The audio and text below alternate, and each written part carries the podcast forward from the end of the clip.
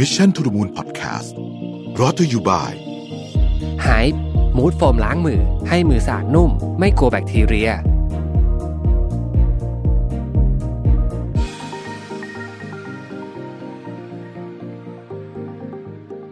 สวัสดีครับยินดีต้อนรับเข้าสู่ Mission to the Moon Podcast นะครับ คุณอยู่กับประวิทยานุสาหะครับ วันนี้จะมาชวนคุยเรื่องแรงจูงใจนะครับ ซึ่งก็เป็นเอ่อข้อมูลที่ เขียนไว้ในเพจนะครับทีมงานทำไว้ในเพจนะฮะมีข้อมูลเนี่ยจากสองแหล่งนะครับก็คือว่าอันแรกเนี่ยเป็นข้อมูลจากมีเดียมนะครับชื่อว่า there are six type of motivation นะฮะ which is driving you นะครับแล้วก็อีกอันหนึงเนี่ยเป็นข้อมูลเสริมนะครับที่เอามาจาก positive psychology นะครับชื่อว่า self determination theory of motivation why intrinsic motivation matters นะฮะมาจากสองแหล่งด้วยกันนะครับเเวลาผมเอาบทความจากใน Mission to the Moon มาอ่านเนี่ยมามาเล่าเนี่ยก็จะไม่ได้พูดตรงเหมือนกับคอนเทนต์ที่ทำนะฮะก็คือจะแทรกนะแต่ว่าโครงอาจจะคล้ายกันเท่านั้นเองนะครับตอนนี้เรากำลังจะเปิดทำงานรอบใหม่นะฮะแล้วก็หลายคนก็อาจจะแบบโอ้วันหยุดหมดแล้วเหรออะไรเงี้ยนะฮะเร็วไหมเร็วนะวันหยุดหมดเร็วนะแป๊บเดียวก็ก็วันหยุดก็ก็ก็จบลงแล้วเนี่ยนะครับเออ เวลาเรานึกถึงเรื่องงานเนี่ยนะบางทีเราก็อยากทำบางทีเราก็ไม่อยากทำนะครับ หรือจริง ๆ เรื่องอะไรก็แล้วแต่เนี่ยไม่ว่าจะเป็นเรื่องออกกำลังกายเรื่องอะไรเนี่ยทำไมถึงเป็นแบบนั้นนะฮะแล้วไอ้คำว่า motivation หรือว่าแรงจูงใจเนี่ยนะครับ มันมาจากไหน การไม่ทำอะไรเลยก็มีแรงจูงใจเหมือนกันนะคือเหมือนถึงอยู่เฉยๆก็มีแรงจูงใจเหมือนกันนะฮะมันมาจากไหนนะครับเพราะฉะนั้นเนี่ยในบทความนี้เนี่ยนะครับนักจิตวิทยาชาวอังกฤษแฮนนาเดวีสเนี่ยนะฮะก็ ได้เล่าถึงแรงจูงใจ 6 ประเภทนะฮะว่ามันมีอะไรบ้าง แล้วเราควรจะรู้จักมันยังไง เอาไว้แล้วจะใช้ทำยังไงได้บ้างนะฮะต้องบอกก่อนว่าแรงจูงใจเนี่ยมันเป็นเพียงส่วนหนึ่งเท่านั้นนะของของการทำให้เราอยากทำอะไรนะฮะส่วนตัวเนี่ยประสบการณ์ที่ผ่านมาสอนสอนผมว่าแรงจูงใจก็ส่วนหนึ่งนะฮะอันมันเอาไว้มันดีเหมือนกันในการเอาไว้เริ่มต้นอะไรสักอย่างหนึ่งนะฮะแต่ว่าสิ่งที่จะทำให้เรา ทำไปได้เรื่อยเนี่ยมันคือพวกวินัยพวกอะไรเงี้ยซึ่งเดี๋ยวก็จะเล่าให้ฟังทีละนิดด้วยว่าเป็นยังไงบ้างนะครับเอาอันที่หนึ่งก่อนเลยนะฮะแรงจูงใจที่หนึ่งคือการไร้แรงจูงใจโดยสิ้นเชิงเลย อันนี้คือ non regulation นะครับคือมันคือสิ่งที่คุณไม่อยากทำและไม่มีเหตุผลสักนิดเลยที่ต้องทำมันนะฮะ non regulation เป็นแรงจูงใจประเภท motivation เป็นการขาดแรงจูงใจที่จะทำสิ่งต่างๆ มักเกิดขึ้นเมื่อคุณรู้สึกว่าไม่มีเหตุผล ทั้งภายในและภายนอกมาสนับสนุนนะครับ เช่นคุณไม่เตรียมอัปเดตงานในวันพรุ่งนี้เพราะคุณไม่ชอบงานที่ทำแล้วหัวหน้าคุณก็ปล่อยปละละเลย ไม่สนใจไม่ได้บังคับ คุณไม่ได้ขอให้คุณต้องส่งรายงานด้วยเนี่ยนะครับ เราจะสามารถเอาชนะแรงจูงใจนี้ได้เมื่อตนเองเข้าใกล้วิกฤตบางอย่าง เช่น บทลงโทษ คือคราวนี้มันเริ่มมีแรงจูงใจจากภายนอกนะฮะมานะฮะลดเงินเดือนหรืออะไรเงี้ยนะครับ ซึ่งพวกนี้เนี่ยก็จะเป็นจะเป็นจุดเริ่มต้นนะ อันที่สองครับก็คือว่า external regulation มาต่อจากนี้นี่คือแรงจูงใจจากภายนอกนะครับ อันนี้เป็นสิ่งที่คุณไม่อยากทำแต่คุณทำเพราะจะได้บางอย่างตอบแทนกลับมา เป็นแรงจูงใจแบบ extrinsic motivation นะฮะคือออกมาจากภายนอกล้วนๆนะฮะจะเป็นการใช้แรงกระตุ้นจากสิ่งต่างๆ ภายนอกตัวเรานะครับ เป็นรูปแบบส่วนใหญ่จะเป็น carrot and stick ก็คือรางวัลหรือว่าการลงโทษนะฮะพวกนี้จะเป็นเงินจะเป็นการลงโทษด้วยเรื่องของการลดสิทธิประโยชน์ ลด เสรีภาพอะไรก็พวกนี้เนี่ยคือ external regulation นะฮะซึ่งมาจากข้างนอกนะครับ งานจูงใจแบบนี้เนี่ยถามว่ามันมีประสิทธิภาพไหมนะฮะคือถ้าเอาเร็วเอาแบบ เอาแบบให้มันจบๆไปเนี่ยนะงานจูงใจประเภทนี้ก็ใช้ได้นะครับ แล้วแต่ว่ามันจะต้องคือลักษณะของงานเนี่ยมันจะสั้นนะแล้วก็ไม่ซับซ้อน คุณไม่สามารถใช้ extrinsic motivation กับงานที่ต้องลากทำกันเป็นปีๆยาก นอกจากมันมี extrinsic motivation ตลอดนะแต่ในที่สุดมันก็จะลานะฮะมันก็จะลา extrinsic motivation นี่มันมันมันใช้ มันใช้พลังงานของเราเยอะ เพราะว่าข้างในเราไม่อยากทำอะเพราะฉะนั้นมันก็จะต้องต้องต้องถูกบังคับนะครับ มันมันเป็นลักษณะงานที่จบเป็นชิ้นต่อชิ้นนะครับ แล้วก็ถ้าเป็นงานที่ต้องแบบเชิงสร้างสรรค์นะประเภท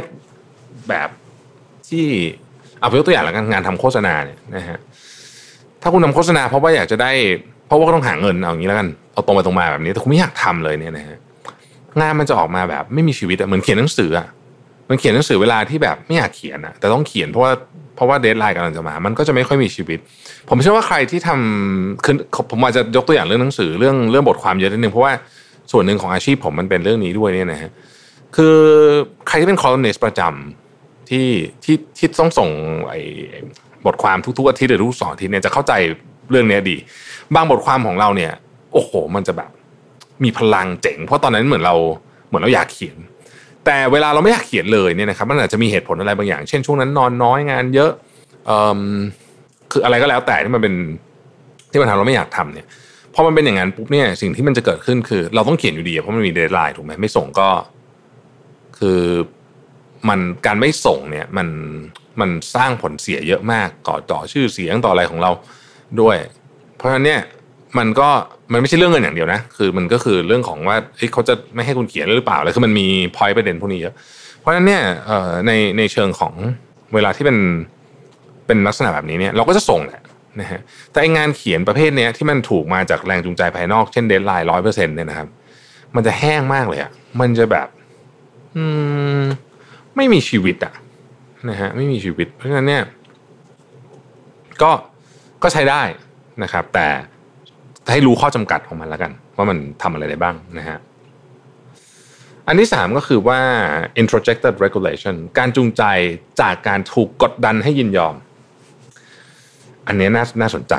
ในเชิงจิตวิทยานะฮะคือสิ่งที่คุณจะทำเนี่ย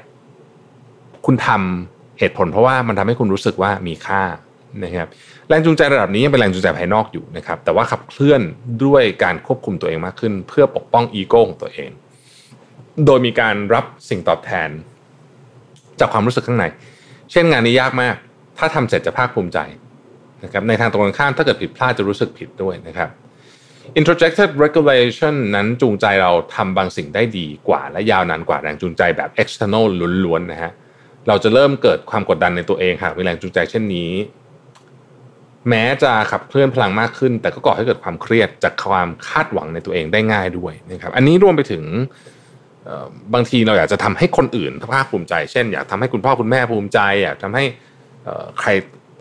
ภูมิใจเนี่ยนะฮะอันนี้ก็จะเป็นลักษณะแบบนี้เหมือนกัน เพราะว่าเรารู้สึกว่าเราทำแล้วเรามีคุณค่า เราได้รับการยอมรับนะฮะแน่นอนงานประเภทนี้ หลายคนอาจจะเริ่มรู้สึกว่าเฮ้ยเริ่มตรงกับตัวเองนะฮะแล้วก็จริง ๆ ก็ต้องบอกว่ามันก็ยังเป็น extrinsic motivation อยู่นั่นแหละเพียงแต่ว่ามันก็จะมีความเชื่อมโยงกับภายในเรามากขึ้นนะครับเพราะเราต้องการที่จะปกป้องอะไรบางอย่างที่เราเรารู้สึกก็คือความมีคุณค่าของตัวเราเอง ที่เราให้ค่าไม่ว่าเราจะให้ค่ามันเรื่องนั้นเพราะอะไรก็ตามเนี่ยนะฮะคือหลายคนก็มีมุมมองของเรื่องคุณค่าที่แตกต่างออกไปนะอันนี้ก็เรียกว่าเป็น introjected regulation อันที่3นะครับอันที่4ฮะ identified regulation แรงจูงใจจากการเห็นความสำคัญด้วยตัวเอง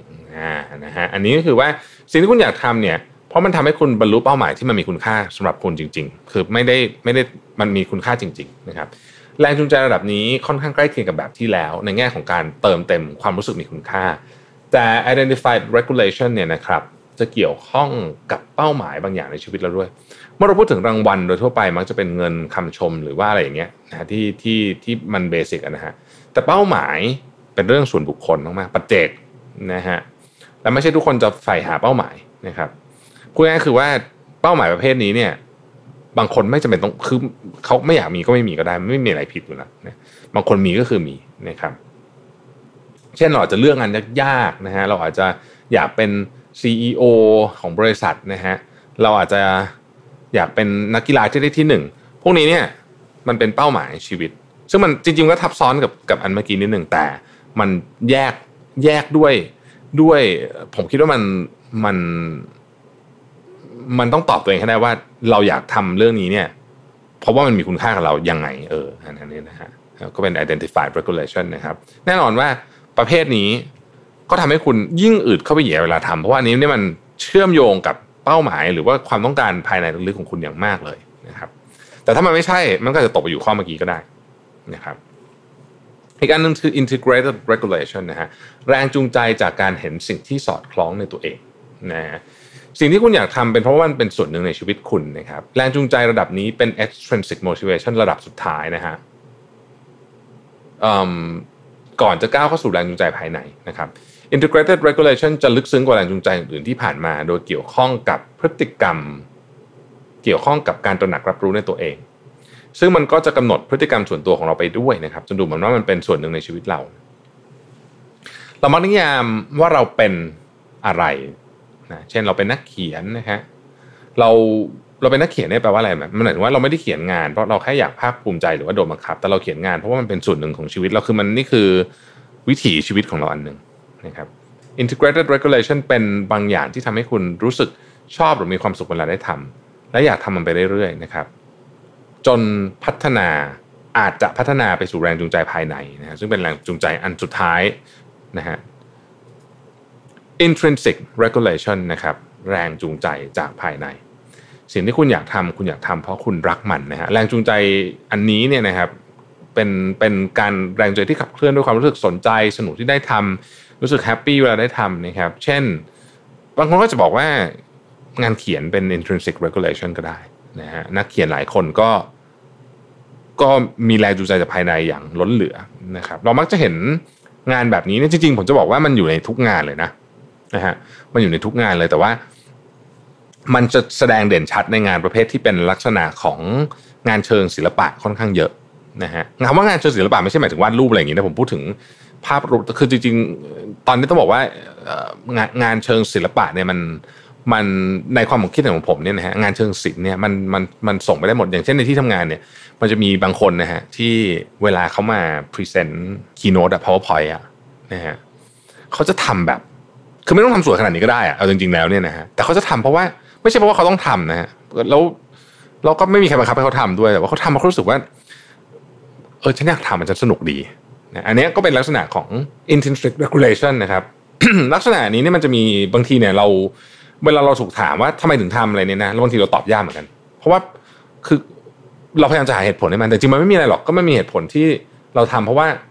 เพราะว่าเราเราชอบอะเราทำแล้วเราสนุกนะทำแล้วก็ทำไปเรื่อยๆมันไม่มีเหตุผลอะไรไปมากกว่านั้นนะฮะไม่ไม่ได้มีเป้าหมาย แบบแบบเป็นแบบอาจจะไม่ได้มีเป้าหมายชัดเจนด้วยซ้ำว่าฉันจะทำเรื่องนี้ไปทำไม ไม่ได้มีการบังคับใดๆนะครับ ผมนึกถึงงานอดิเรกอันหนึ่งซึ่งปกติผมก็ไม่ได้มีงานอดิเรกแล้วแต่อันนี้เป็นอันที่ผมชอบก็คือการต่อเลโก้นะการต่อเลโก้เนี่ยมันก็ไม่ได้มีแบบก็ไม่ได้มีเป้าหมายแบบโอ้ต้องแบบจะต้องมีเลโก้ต่อครบร้อยชุดมันก็ไม่ใช่นะแต่ก็รู้สึกเอ้ยมันต้องก็มีแน่นอนไม่มีใครบังคับให้เราต่อเลโก้นะเพราะนั้นแต่ผมรู้สึกว่าเออมันสนุกดีอะ คือทำมันก็เพลินๆเลยนะฮะแล้วก็นะมันก็มันก็ทำให้เรามีความสุขนะ moment นั้นดีนะครับการรู้จักแรงจูงใจแต่ละระดับเนี่ยช่วยให้เรารู้ทันสถานการณ์ตัวเองได้นะครับและสามารถปรับตัวให้สอดคล้องกับแรงจูงใจได้นะแต่ว่าผมทวนอีกทีหนึ่งนะฮะเรามี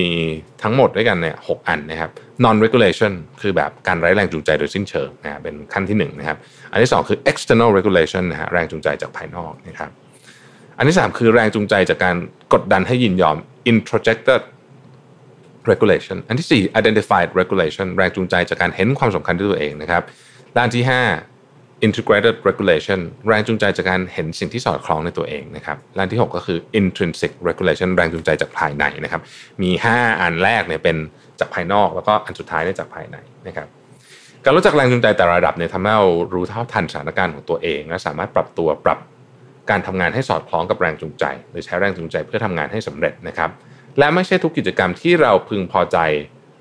หรือเป็นแรงจูงใจภายในตัวเอง แต่หลาย ๆ ครั้งเราก็ต้องมีแรงจูงใจภายนอกเพื่อขับเคลื่อนเช่นกันนะครับ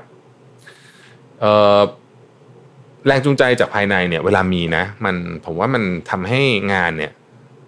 ผ่านไปโดยเราเราแทบลืมไปเลยว่าเวลานี้ทำงานอยู่เวลาทำนะเพราะฉะนั้นการหาเรื่องพวกนี้ให้ได้เนี่ยนะฮะมันโอเคมัน คงจะยากแหละที่ทุกคนจะโอ้โหทำทุกอย่างแล้วมันมีแรงจูงใจหมดคงจะเป็นไปไม่ได้ แต่ว่าอย่างน้อยเนี่ยเรารู้ว่าตอนนี้ลองใช้อะไรอันไหนอยู่เนี่ยเราจะรู้ลักษณะของงานที่ไปคู่กับมันได้ดีนะผมว่ามันนี้อันนี้เป็นประโยชน์มากๆเลยนะครับ ก็ขอบคุณทุกท่านที่ติดตามนะครับ แล้วพบกันใหม่พรุ่งนี้นะครับ สวัสดีครับ Mission to the Moon Podcast Presented by Hype มูดโฟมล้างมือ ให้มือสะอาดนุ่ม ไม่กลัวแบคทีเรีย